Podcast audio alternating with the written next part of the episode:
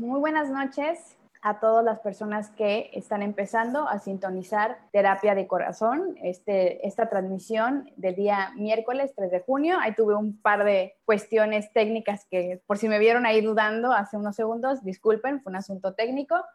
Pero bueno, ya estamos eh, iniciando esta transmisión, como lo comentamos. En esta ocasión vamos a hablar de un tema que nos está eh, carcomiendo a muchos durante la pandemia y quizá también ya lo veníamos padeciendo antes de la pandemia. Vamos a hablar sobre el insomnio y cosas que tienen que ver alrededor con todo esto, pero para hablar de un tema que también es muy importante para nosotros, pues teníamos que traer a un especialista en toda la extensión de la palabra. Voy a hablar un poquito de su trayectoria. Él es el doctor Reyes Aro. Cuenta con estudios de maestría y doctorado en neurociencias y neurofisiología del Instituto de Neurobiología en la Universidad Nacional Autónoma de México. Fue jefe de laboratorio de sueño del Instituto Nacional de Neurología y Neurocirugía y de la Clínica de Sueño de la Facultad de Medicina de la UNAM, con sede en ese hospital. Es profesor de Fisiología del Sistema Nervioso en la Facultad de Medicina de la UNAM, profesor y tutor de los programas de maestría y doctorado en ciencias médicas del curso de alta especialidad en medicina integral del sueño y del programa de ciencias biomédicas y maestría en trastornos del sueño Actualmente es presidente emérito de la Sociedad Mexicana en Sueño.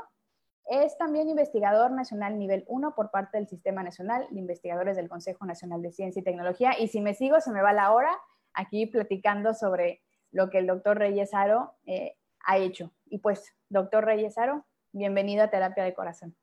Hola, buenas tardes a todos, con muchísimo gusto. Gracias, de verdad, lo platicábamos un poquito antes de entrar eh, de lleno en la transmisión, que seguimos su trayectoria, que conocemos eh, lo que hace, pero muy por encima. Entonces también, antes de empezar con el tema tal, cual, este, leo que es neurofisiólogo. ¿Qué hace un neurofisiólogo? Bueno, la neurofisiología, el, doctorado que tengo en, en, neurociencias, pues se enfoca en el estudio justo de la función del cerebro a todos los niveles su interrelación con otros sistemas, eh, desde el nivel molecular y la participación que tiene este órgano en todo el funcionamiento del organismo, sensaciones, percepciones, eh, todo lo que esto coordina y por supuesto, pues que nos hemos especializado en conocer eh, a detalle la fisiología de un proceso básico para la vida que es el dormir desde todos los aspectos, a partir de el conocimiento más básico de cómo funciona a nivel neuronal la comunicación entre las células de nuestro cerebro, qué pasa cuando dormimos, en cuestión de eh, químicos, qué sucede con los neurotransmisores eh, que participan y cada una de las áreas del cerebro con las proyecciones a todo el cuerpo. Somos un ser integral, todo se interrelaciona, cada uno de nuestros órganos es muy importante pero eh, el cerebro es considerado desde muchos aspectos como el control maestro de todo el funcionamiento de nuestro organismo. Así es que eso es lo que hace la neurofisiología y las neurociencias, estudiar cualquier aspecto del organismo humano a partir de la coordinación e interacción con este órgano maravilloso como cada uno de nuestro cuerpo, que es el cerebro. Wow, y sí, suena súper interesante. Y ahorita hablando en total ignorancia al respecto, como le comenté al principio, eh, me vino a la mente la película de Pixar, la de Intensamente. Sí. Y, ajá, adelante. Pues sí, y otras películas también donde hoy ya podemos eh, meternos, ser partícipe de lo que estamos soñando. Eh, y todo esto se ha avanzado desde el estudio básico de colocar electrodos ya en, a principios del siglo pasado eh, y registrar la actividad eléctrica del cerebro, pues fuimos conociendo diferentes aspectos, las ondas cerebrales que se generan cuando estamos despiertos, cuando estamos haciendo algo y cuando estamos durmiendo. Entonces, eh, se fue conociendo esto, ha ido avanzando y eso que, que en muchos otros momentos, como en otras áreas del conocimiento que parecía ciencia ficción, pues hoy ya podemos conocer, hoy hay entrenamientos importantes eh, para saber eh, para incluso programar lo que deseamos soñar. Ah, qué caray. Desde esto, esto eh, es la escuela de los sueños lúcidos y hoy en las neurociencias hay, hay reuniones científicas a partir de esto, de cómo se puede eh, modificar el contenido de los sueños a partir de situaciones tan sencillas como modificar la temperatura eh, ambiente de donde estamos durmiendo.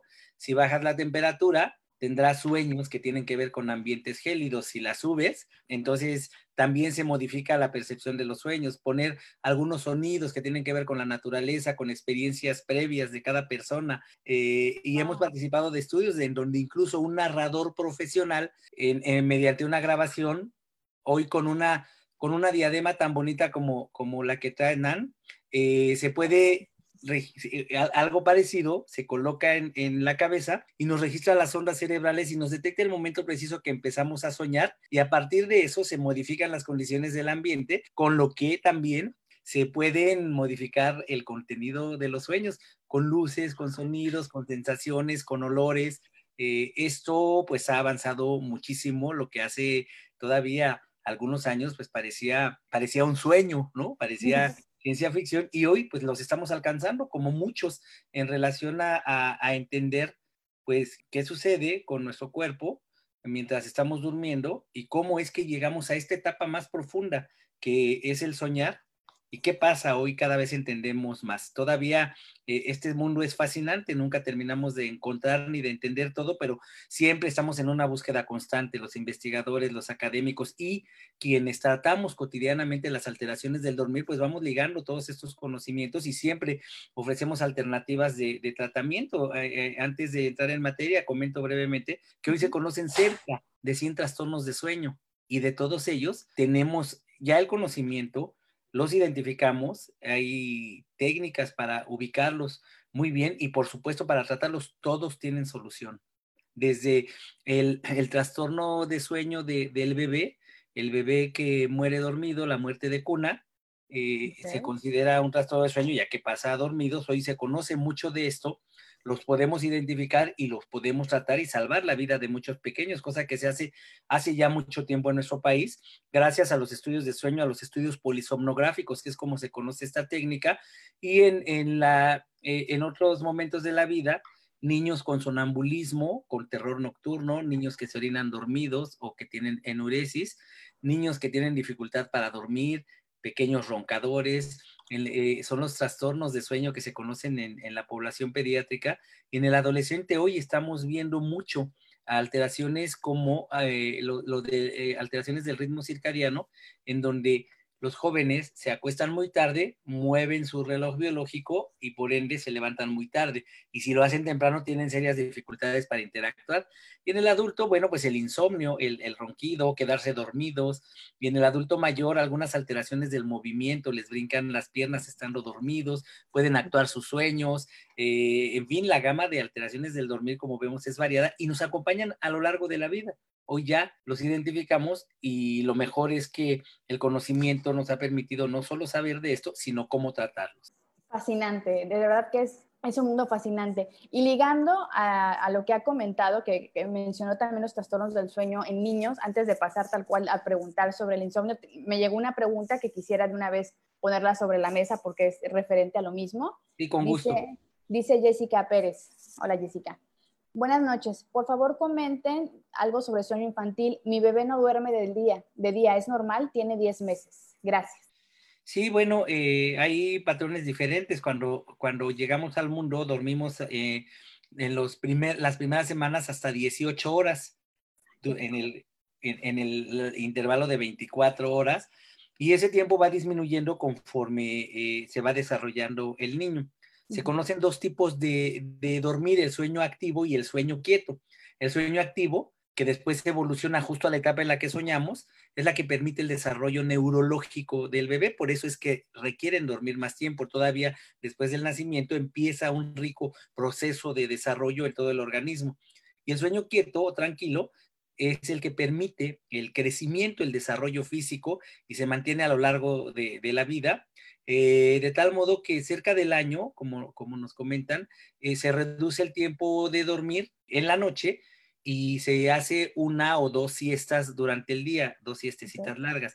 Esto es el promedio, no debemos preocuparnos si en el caso del bebé que no duerma en el día, pues debe estar durmiendo el tiempo necesario en la noche y eso habla pues de un desarrollo de este ritmo natural llamado ritmo circadiano en donde el cerebro humano se coordina con el eh, ciclo de, de la Tierra de rotación de luz-oscuridad y entonces estamos activos de día y dormidos de noche, la mayoría de los humanos, y es así como va evolucionando este desarrollo del sistema nervioso del cerebro a partir de estos patrones de, sueño y patrones conductuales. Entonces puede ser solo algo que se sale del promedio. Recordemos que un promedio habla de diferentes valores y el comportamiento de la mayoría de, los datos, en este caso de las personas, pues es lo que nos habla de este tiempo que necesitamos dormir a lo largo de la vida, pero no tiene que ser estrictamente ese tiempo en cada grupo de edad.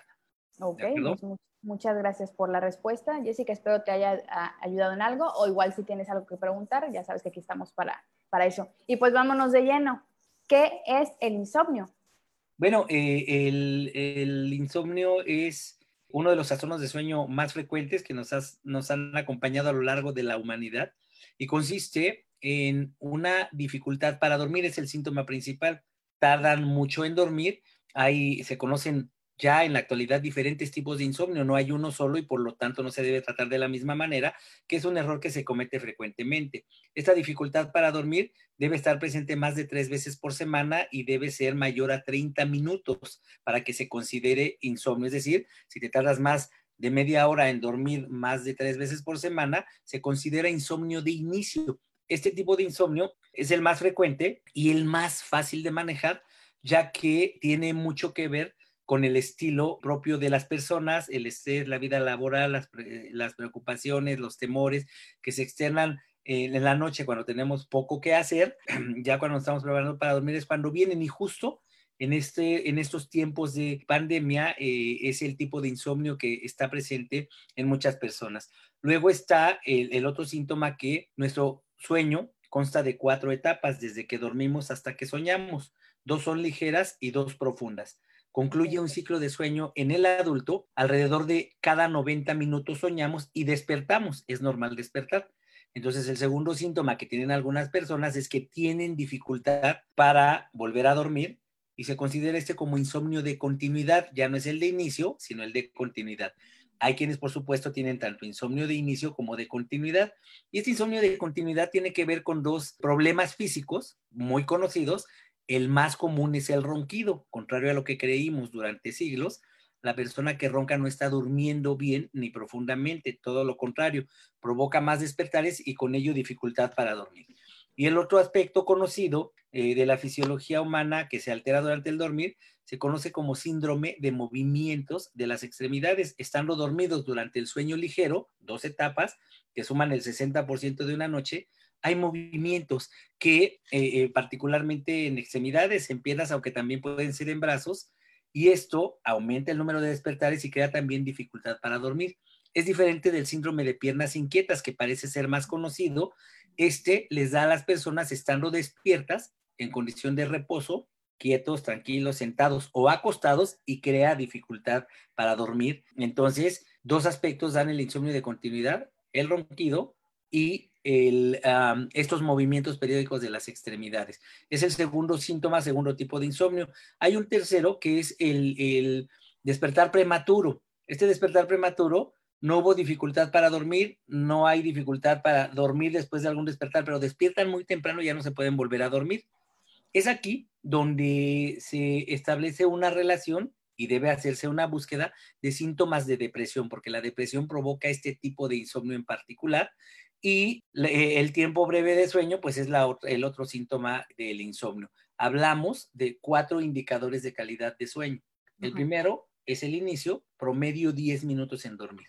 Segundo, la continuidad. Si despiertas por la razón que sea, debes volver a dormir sin problema.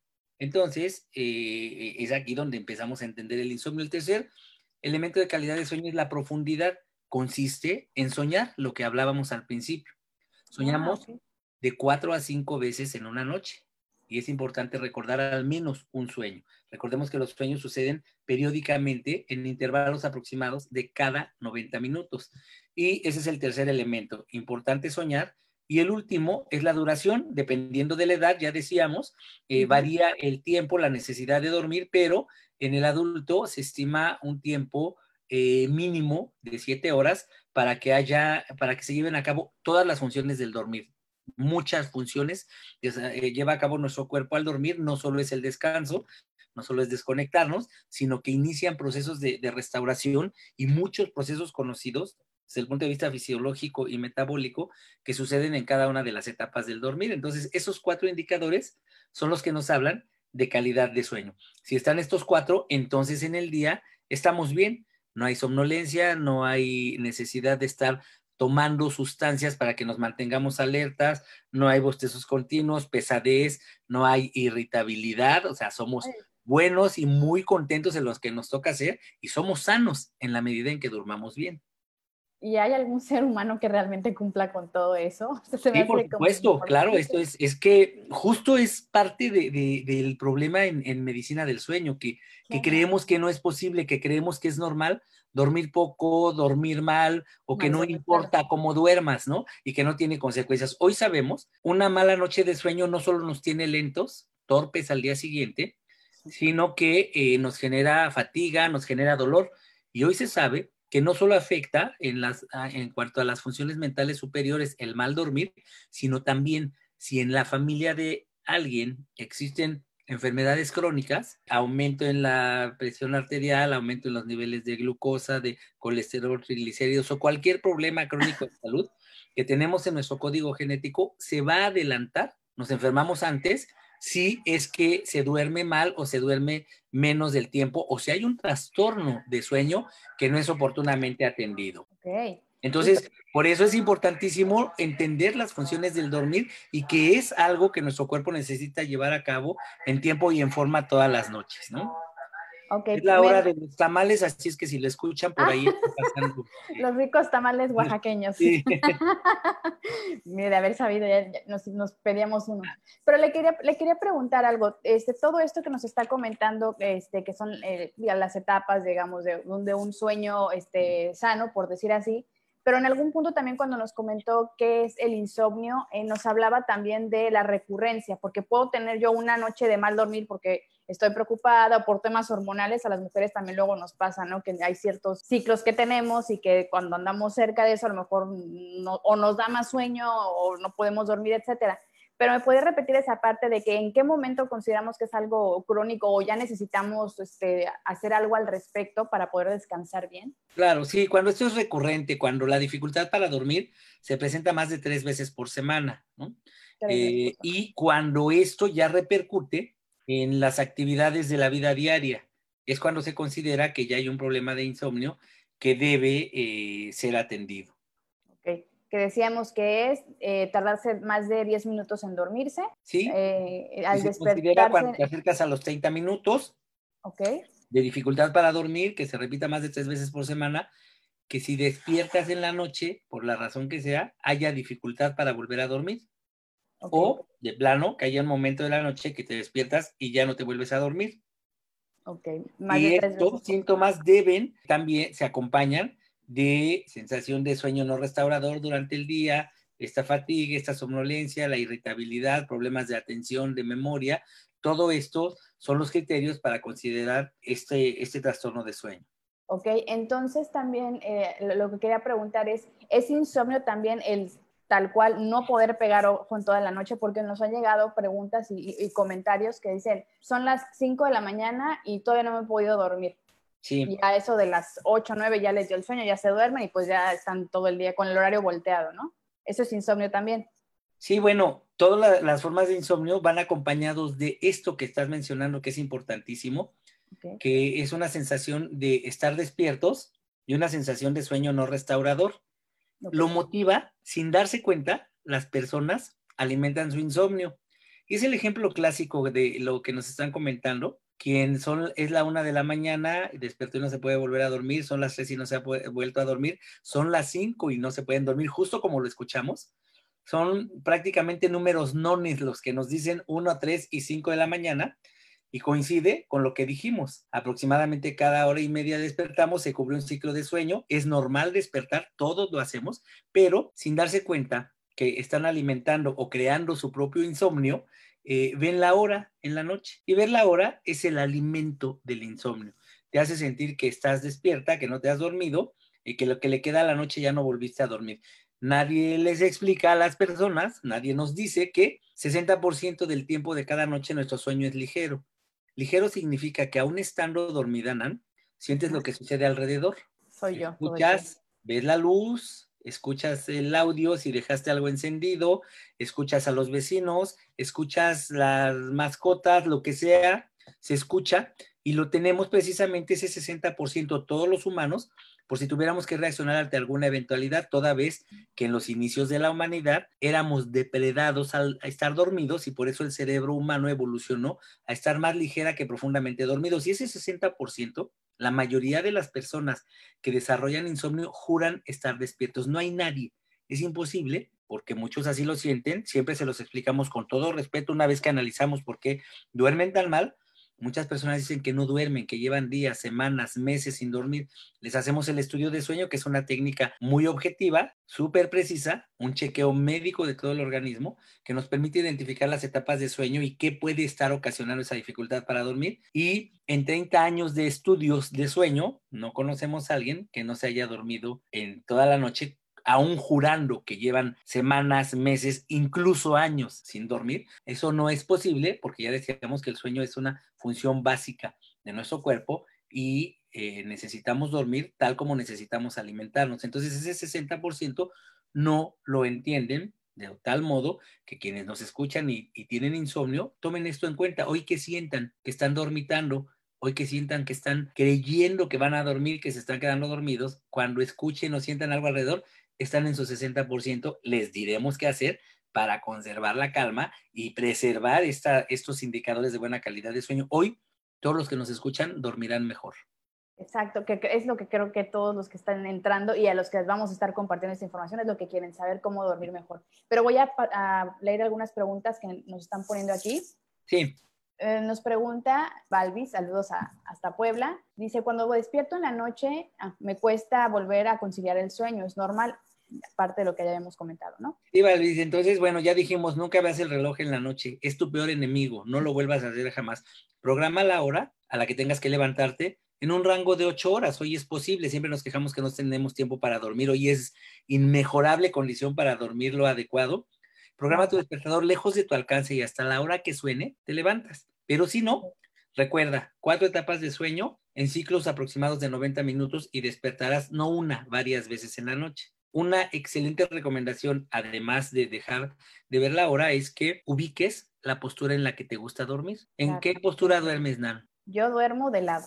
Bueno, lado derecho, hay quien le gusta del lado izquierdo, hay quien le gusta boca arriba, boca abajo, posición fetal, encogidos, estirados. Hay muchas formas de dormir, no hay una universal. La que te guste es la buena.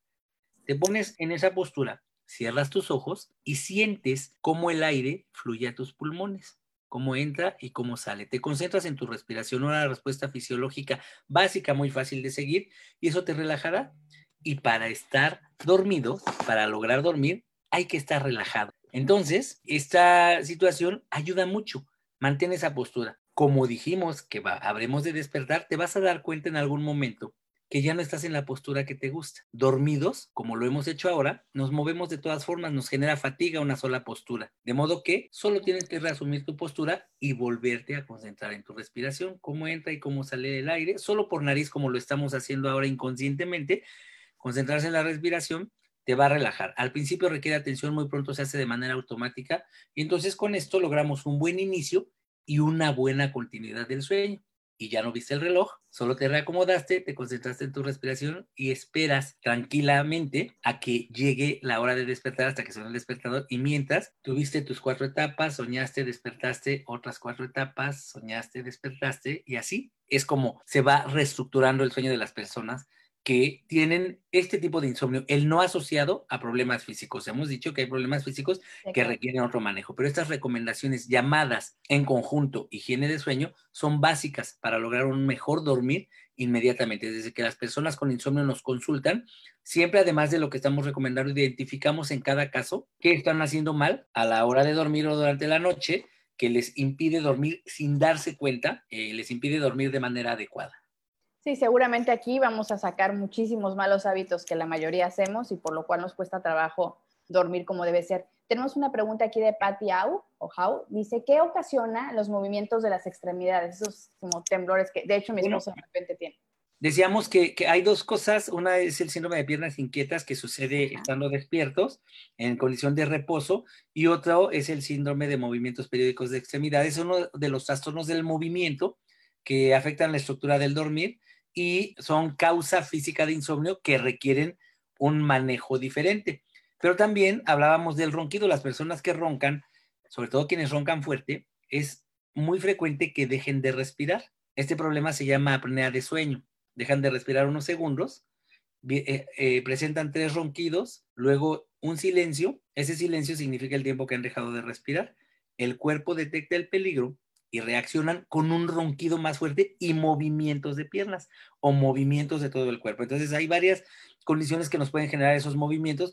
Si están asociados a ronquido, es el ronquido el que, el que generalmente los provoca. Si no hay ronquido, estamos seguros de ello, entonces pueden ser estos movimientos periódicos de las extremidades, situación que también eh, afecta a la profundidad del sueño. Ambas cosas dan más sueño ligero que profundo, más del normal, provocan más despertares y más cansancio y sensación de sueño no restaurador a la hora de despertar.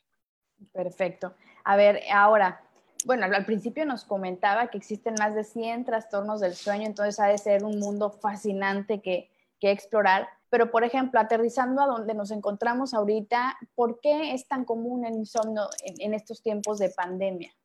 Bueno, eh, es algo que, son los factores que normalmente acompañan a este tipo de, insomnio primario.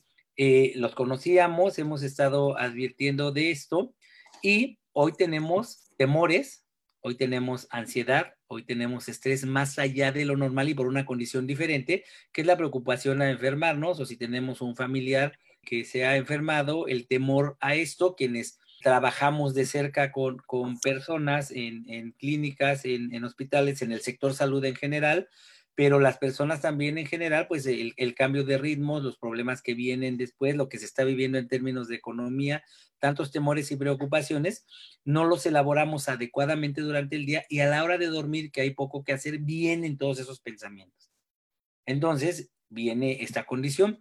Eh, en China, que fue donde surgió esto, donde ya están en otra etapa, ya realizaron estudios con personal de salud y con eh, la población general en torno a estas alteraciones del sueño, que es lo que ahora estamos viviendo, algo ya muy conocido desde antes que esto ocurriera, que el estrés, la ansiedad, las preocupaciones y los temores es lo que eh, genera estos problemas de insomnio. Pero además, ya dijimos, al despertar, primero hay dificultad para dormir. Al despertar por cualquier motivo en la noche, resurgen estos temores, estos pensamientos y estas preocupaciones, con lo que se desarrolla el segundo síntoma. Y por si eso fuera poco, hoy nuestros sueños están matizados. Hablábamos también que hoy es posible, hoy entendemos que lo que vivimos, lo que somos, lo que tememos, lo que deseamos se expresa en nuestros sueños.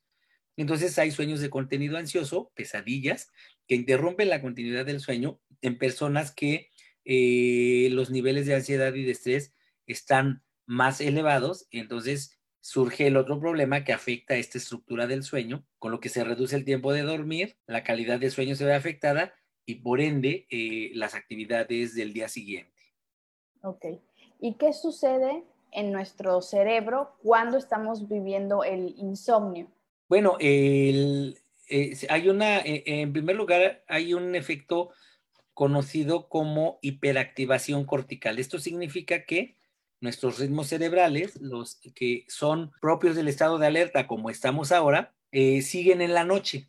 Hay esta excitabilidad cortical, estamos atentos, estamos alertas, con dificultad para dormir, los, eh, las estructuras, eh, las sustancias químicas y las estructuras cerebrales que nos hacen dormir retrasan este inicio, se retrasan los procesos naturales, químicos, fisiológicos que nos hacen dormir.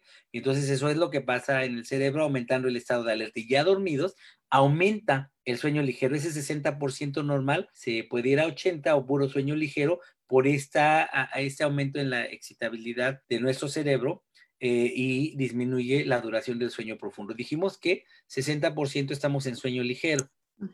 10 en la primera etapa y 50 en la segunda. La tercera ya es sueño profundo y dura el 20%.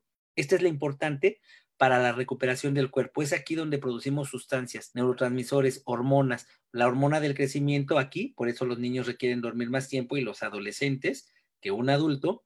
Eh, las hormonas de la saciedad se producen aquí, por eso quien duerme mal también es más fácil que tenga problemas para controlar el peso. Y aquí el sistema inmune tan conocido en estos días es donde lo reforzamos justo en esta etapa, por eso es tan importante dormir bien. Esto nos hace más fuertes. Y la última etapa en la que soñamos es la importante para el cerebro, el sueño MOR, movimientos oculares rápidos. Cuando soñamos movemos los ojos, teniéndolos cerrados, como si siguiéramos las imágenes que se representan en el cerebro al soñar, y así está estructurado. Y entonces, para las funciones mentales, para nuestra recuperación, es importante la última etapa de sueño. Por lo tanto, en estas condiciones se modifica esa estructura y tenemos problemas de atención, nos, estresamos más fácil, de irritabilidad, de ansiedad, porque el cerebro nos está recuperando, viene al día siguiente, estamos mal al día siguiente y nos hace dormir mal la, la siguiente noche. Es lo que pasa con el cerebro y con el organismo cuando se duerme mal por cualquier situación. ¿Ok? Y lo, contrario, cuando tenemos una calidad de sueño, una higiene este, en el sueño, ¿qué sucede en nuestro cerebro? Bueno, pues entonces producimos todo con lo que el cuerpo funciona, se restablecen nuestros órganos, nuestros tejidos, nuestros músculos, el cerebro, entonces somos mejores personas, hacemos mejor nuestras actividades, eh, tenemos, son tres pilares básicos en el éxito del desarrollo de cualquier actividad y de cualquier persona como es la actividad física, que todo mundo recomienda, la buena alimentación, que también todo mundo recomienda, y el bien dormir. Son los tres pilares fundamentales para lograr un equilibrio en todas las funciones que el cuerpo debe llevar a cabo, tanto dormidos como al estar despierto. Ok, voy a leer una pregunta de María José Álvarez. Dice, ¿qué recomienda para dormir bien? Porque me acuesto con sueño a mi hora, pero a veces me pasan tres horas y sigo despierta. Otro ejemplo de Majo que está viendo la hora. Deja de ver el reloj y verás que hoy vas a dormir muchísimo mejor. ¿No? Es una recomendación que ya dimos. Prescinde de eso. Cada que veas la hora, en cualquier momento de la noche sentirás que no has dormido o que pasaste muy mala noche. Es el principal alimento del insomnio, o dicho a la inversa, el peor enemigo del bien dormir. Entonces, prohibido para todos los que nos despertamos en algún punto de la noche buscar el celular para ver qué hora es, porque yo también de repente me despierto y digo, ay, a ver cuánto me falta, a ver qué hora es, y ahí voy y veo el reloj y, ya, y me sugestiono. Todavía hace una década había unos radios con reloj luminoso, con números rojos, que se tienen en cualquier momento. Mi mamá lo tiene. Bueno, pues esos ya eh, hay que donarlos a un museo, hay que donarlos porque eso producía muchísimo insomnio, ¿no? Entonces, hoy ya son los celulares, que bueno, además que la iluminación de estos, pues te hace sentir al cerebro como que ya está amaneciendo o como es que sigue siendo de día.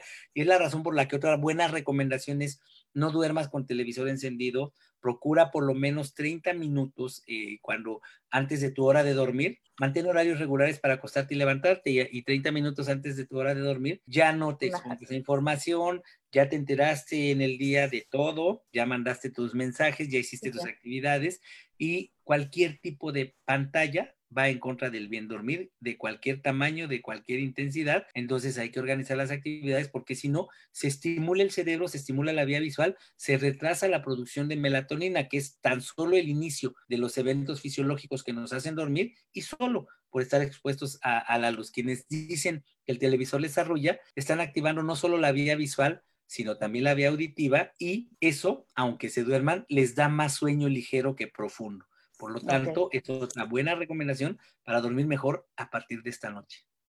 Perfecto. Dice Betty Alba, yo no me doy cuenta, pero mi marido comenta que cuando recién me estoy quedando dormida, hago muchos ruidos, como si me quejara. ¿Por qué pasa esto? Bueno, ahí eh, dentro de las alteraciones del sueño hay algunas benignas que se llaman parasomnias. Parasomnias son cosas que ocurren en el sueño ligero o en el profundo en, alguna de las etapas. Ejemplos clásicos, sonambulismo, terror nocturno, pesadillas, sentir algo encima, que la gente dice que se sube el muerto, eh, la parálisis de sueño, sentir algo alrededor. Eh, y durante el sueño ligero, estas parasomnias o cosas que nos suceden, que normalmente deberían ocurrir despiertos, hay quienes friccionan los dientes, se llama bruxismo, hay quienes hablan, hay quienes gimen, hay quienes hacen ruidos. Es cuestión de los cambios fisiológicos que están ocurriendo, nos relajamos y respiramos diferente, hay cambios fisiológicos que pueden ocasionar estos sonidos, estas situaciones, mientras no sea intenso y no haya una queja de mal dormir, no, no se considera un problema y nos pasa a todos. Y otro ejemplo de lo que nos sucede frecuentemente es esa sensación de caída al vacío que te provoca un sobresalto. Y así se llaman sobresaltos de sueño, parasomnias benignas o situaciones que ocurren en alguna de las etapas de sueño o cuando nos vamos a quedar dormidos. ¿Y, qué sucede en nuestro cerebro también cuando tenemos una pesadilla? Porque de repente despertamos y, como que tenemos toda esa sensación de pánico o de miedo, como si estuviéramos realmente viviendo ese sueño. ¿Por qué sucede eso? Sí, bueno, pues es que eh, aumenta eh, cuando estamos soñando, recordemos la última etapa, no importa que estemos soñando, nuestra frecuencia respiratoria se incrementa, es decir, respiramos más agitados, también aumenta la frecuencia cardíaca. Por esta razón, también se le conoce como sueño paradójico a la etapa más profunda del dormir. Entonces, eso es normal. Fisiológicamente hablando, estamos muy activos en términos de la función del corazón y de los pulmones. Entonces, eso ocasiona esta condición. Si estamos estresados, si tenemos ansiedad, si somos roncadores, antes de dejar de soñar, las personas roncadoras, mientras más ronquen, dejarán de soñar, no recordarán sus sueños. Y antes de que esto ocurra, tienen sueños de contenido ansioso. Dijimos que una situación común en personas que roncan fuertes que dejan de respirar. Entonces bajan los niveles de oxígeno, se altera esta fisiología y vienen estas reacciones. Los sueños de contenido ansioso, pesadillas, tienen mucho que ver con estas condiciones. Nuevamente, si no hay ronquido o pausas respiratorias asociadas a las pesadillas, es el estrés, es la ansiedad, el estilo de vida, la privación de sueño o el desvelo. Mientras más te desveles, más vas a tener sueños muy raros y cosas raras que sientes que ocurren en tu entorno. El desvelo altera esta estructura del sueño, altera la duración de cada etapa y da estas sensaciones tan desagradables en muchas personas a la hora de soñar, que lo sienten muy real, entonces eso les altera mucho la fisiología y despiertan, despiertan con esta sensación de agradecer de que era un sueño, porque realmente estaban sufriendo durante el mismo, con una fisiología más incrementada de lo normal durante esta etapa de sueño profundo.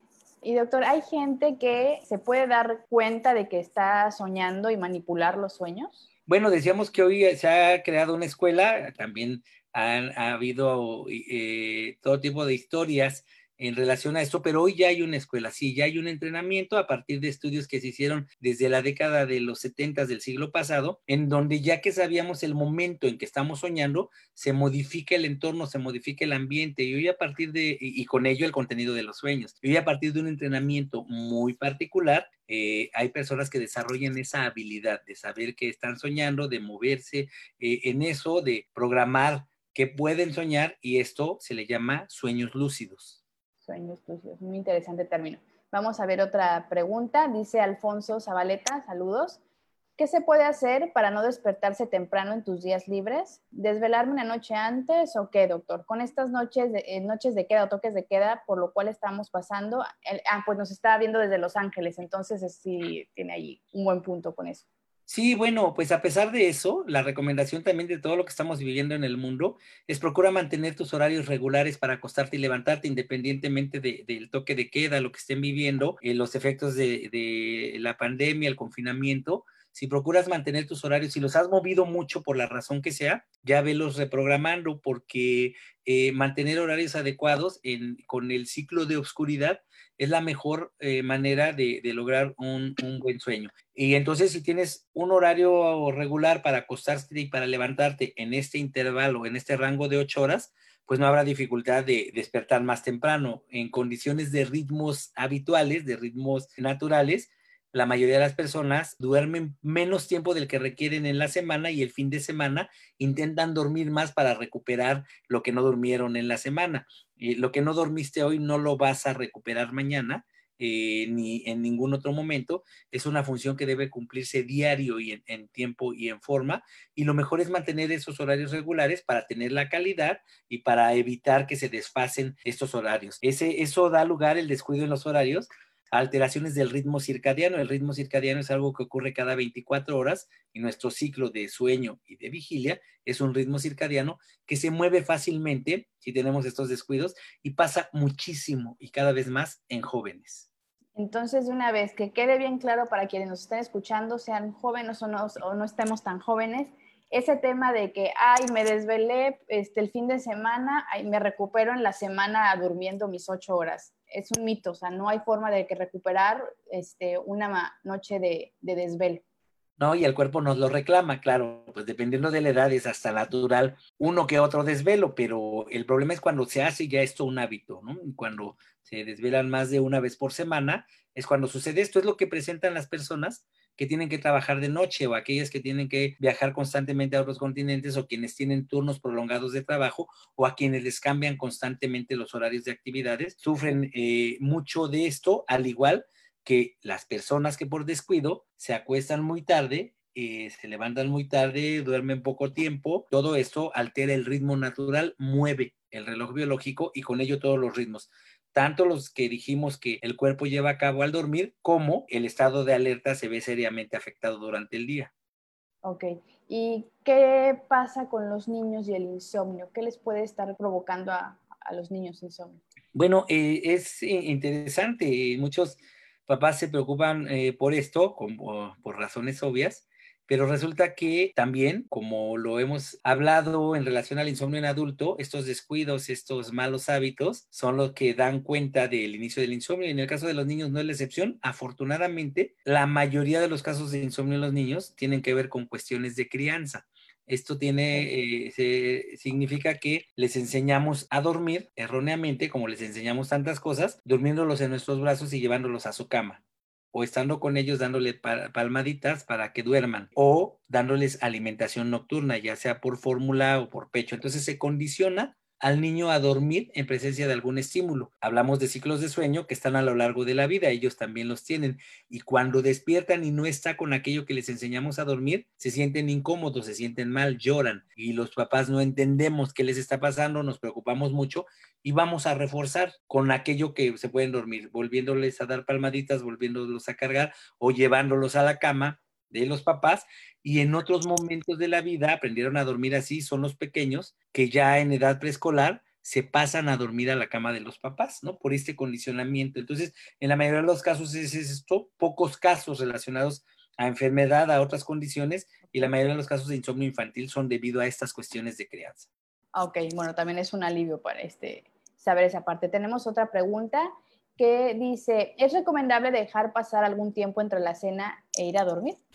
Sí, normalmente un par de horas antes es bueno, pero todavía se puede llevar a una hora. Hay quienes por sus actividades pues llegan eh, tarde a casa y tienen poco tiempo, cenan y se duermen prácticamente, pero si podemos programarla, un par de horas antes de, la hora de acostarse es bueno llevar a cabo la cena. Y muy importante, una recomendación es evitar grasas e irritantes en la cena, con lo que entonces viene una mejor calidad de sueño, al tiempo que la ingesta de líquidos debe reducirse. Nos hidratamos en el día, en la noche procuren tomar solo una taza o vaso de lo que acostumbren con su cena y de esta manera no habrá necesidad ni ganas de levantarse al baño, que es una condición que frecuentemente altera la continuidad del dormir. Exactamente. ¿El insomnio, doctor, podría ser algún síntoma de, alguno, de algún padecimiento, perdón, de alguna enfermedad? Sí, bueno, normalmente lo, lo, más frecuente son alteraciones psiquiátricas, el inicio de eh, un problema de ansiedad que va a requerir algún manejo si es que no se controla a tiempo o un problema de depresión. Entonces sí, son eh, indicadores de esto o las enfermedades que eh, crónicas pues también se acompañan de mal dormir y en muchos casos antes del desarrollo de esta hay, hay insomnio, por eso es muy importante identificar siempre la causa del insomnio, la historia de cada persona eh, las enfermedades que han tenido los antecedentes familiares para poderlo relacionar en caso necesario con esto. Pero la idea de que el insomnio se transmite eh, genéticamente también es muy arraigada y no necesariamente pasa esto, pero es por ello que se conocen cerca de 20 tipos diferentes de insomnio y debemos saber en cada caso cuál es, con qué está relacionado para eh, poderlo tratar correctamente y eso es posible y cada vez más preciso. Qué bueno quería preguntarle ahora de, eh, ¿cómo se le llama? Se me olvidó el nombre del síndrome, pero esto que llaman de se me subió el muerto, ¿qué, qué sucede? Decíamos que hay cosas raras que ocurren en cada una de las cuatro etapas de sueño. En la última en la que soñamos, en todas estas, el que habla dormido, como ya dijimos hace rato, a los dientes, ocurre en el sueño ligero. La tercera etapa no nos damos cuenta de nada y es donde ocurre el terror nocturno, el sonambulismo y donde los pequeños se orinan dormidos. Y en la que soñamos están las pesadillas. En todos los casos estamos en una etapa de sueño y entra el estado de alerta, por eso se llaman parasomnias. Entonces empezamos a soñar y cuando soñamos estamos absolutamente relajados, no nos podemos mover. Esa relajación total nos da esa sensación de liviandad en los sueños. No somos tan movidos en los sueños. Entonces, entre el estado de alerta, esta respuesta se llama atonía muscular o relajación total, en donde estamos soñando, no nos podemos mover y entra el estado de alerta. Eso da una sensación de tener algo encima. Es una parasomnia asociada al sueño MOR. Pero también hay personas que no, que no solo sienten esto, hay quienes sienten algo en su entorno, una presencia, una energía, hay quienes ven una sombra, una luz.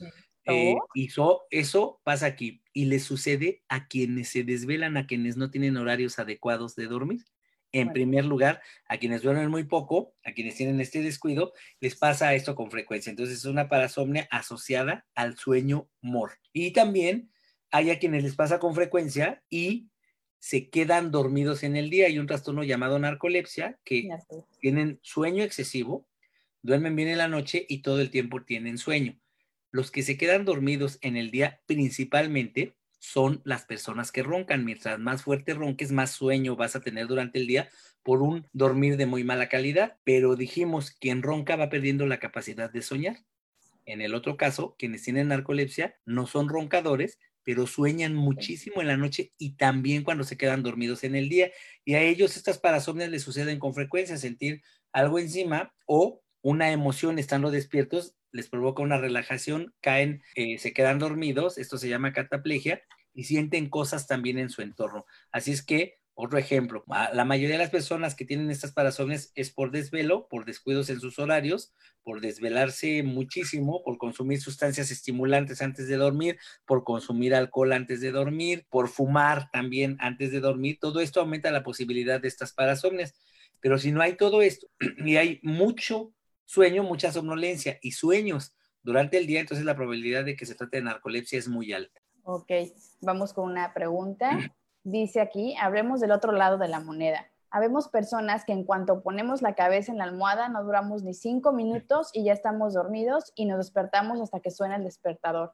Cabe recalcar que según yo, no me siento cansado para, para quedarme dormido tan rápido. Bueno, eh, el, está conectado con lo que acabamos de decir. No, dentro de los trastornos de sueño, está el insomnio y la hipersomnia. Hipersomnia es tener mucho sueño, quedarse dormido fácilmente. Si además de quedarte dormido con facilidad en la noche, en el día, leyendo, en tu monitor, en el trabajo, en el transporte, en el cine, después de comer, en situaciones de poca actividad te da sueño, entonces tienes un trastorno de sueño llamado hipersomnia.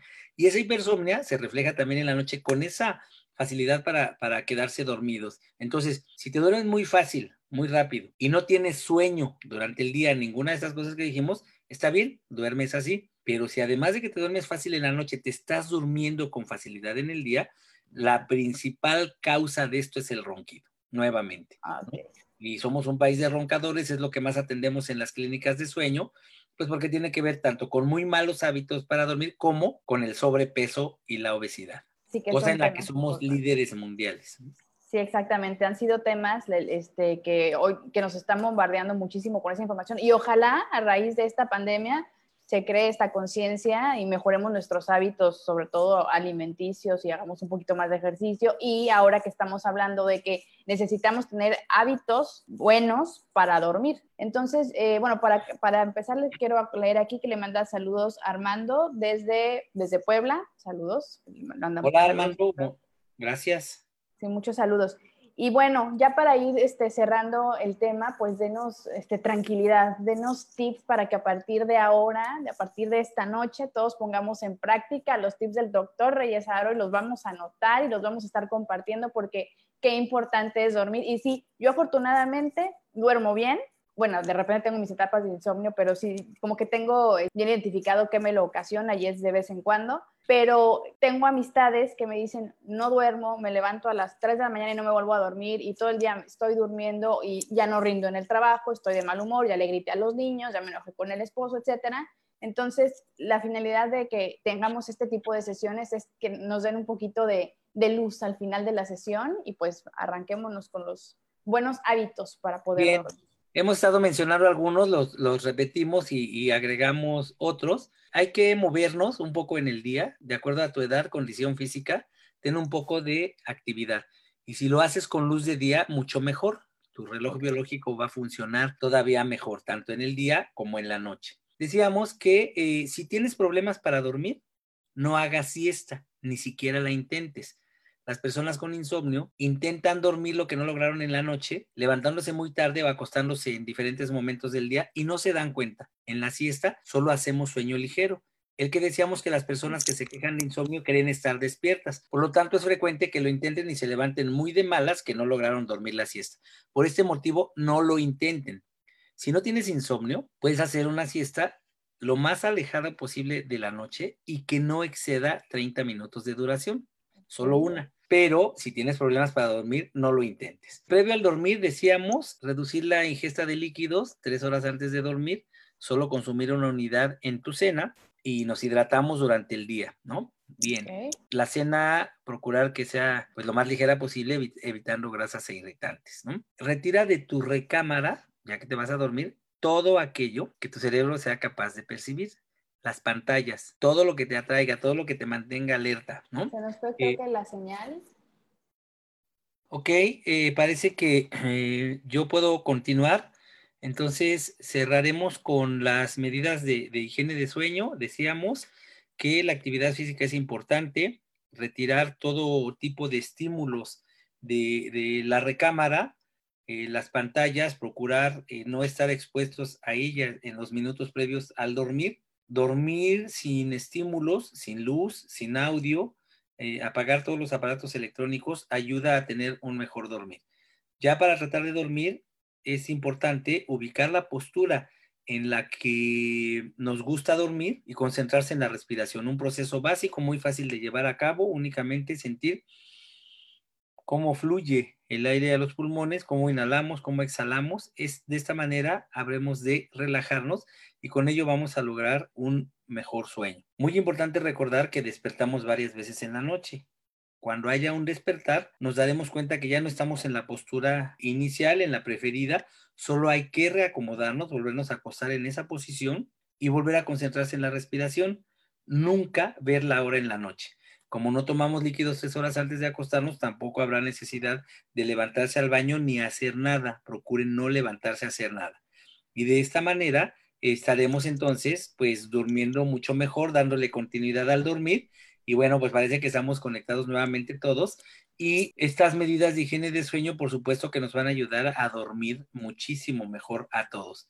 Bueno, doctor, pues una disculpa porque yo estaba muy centrada y, concentrada más bien en anotar todos los, este, los tips también que nos estaba dando y, bueno, se nos va de la mano de repente que Internet nos hizo de las suyas y nos tiró, pero afortunadamente este, pude ver que siguió con transmisión. Muchas gracias y, este, y una disculpa a, a, la gente que nos, está, que nos está viendo y pues gracias doctor por, por, por sacar adelante esta transmisión, porque eso sí tiene todas las tablas, me queda claro que, que es un buenazo para compartir la información.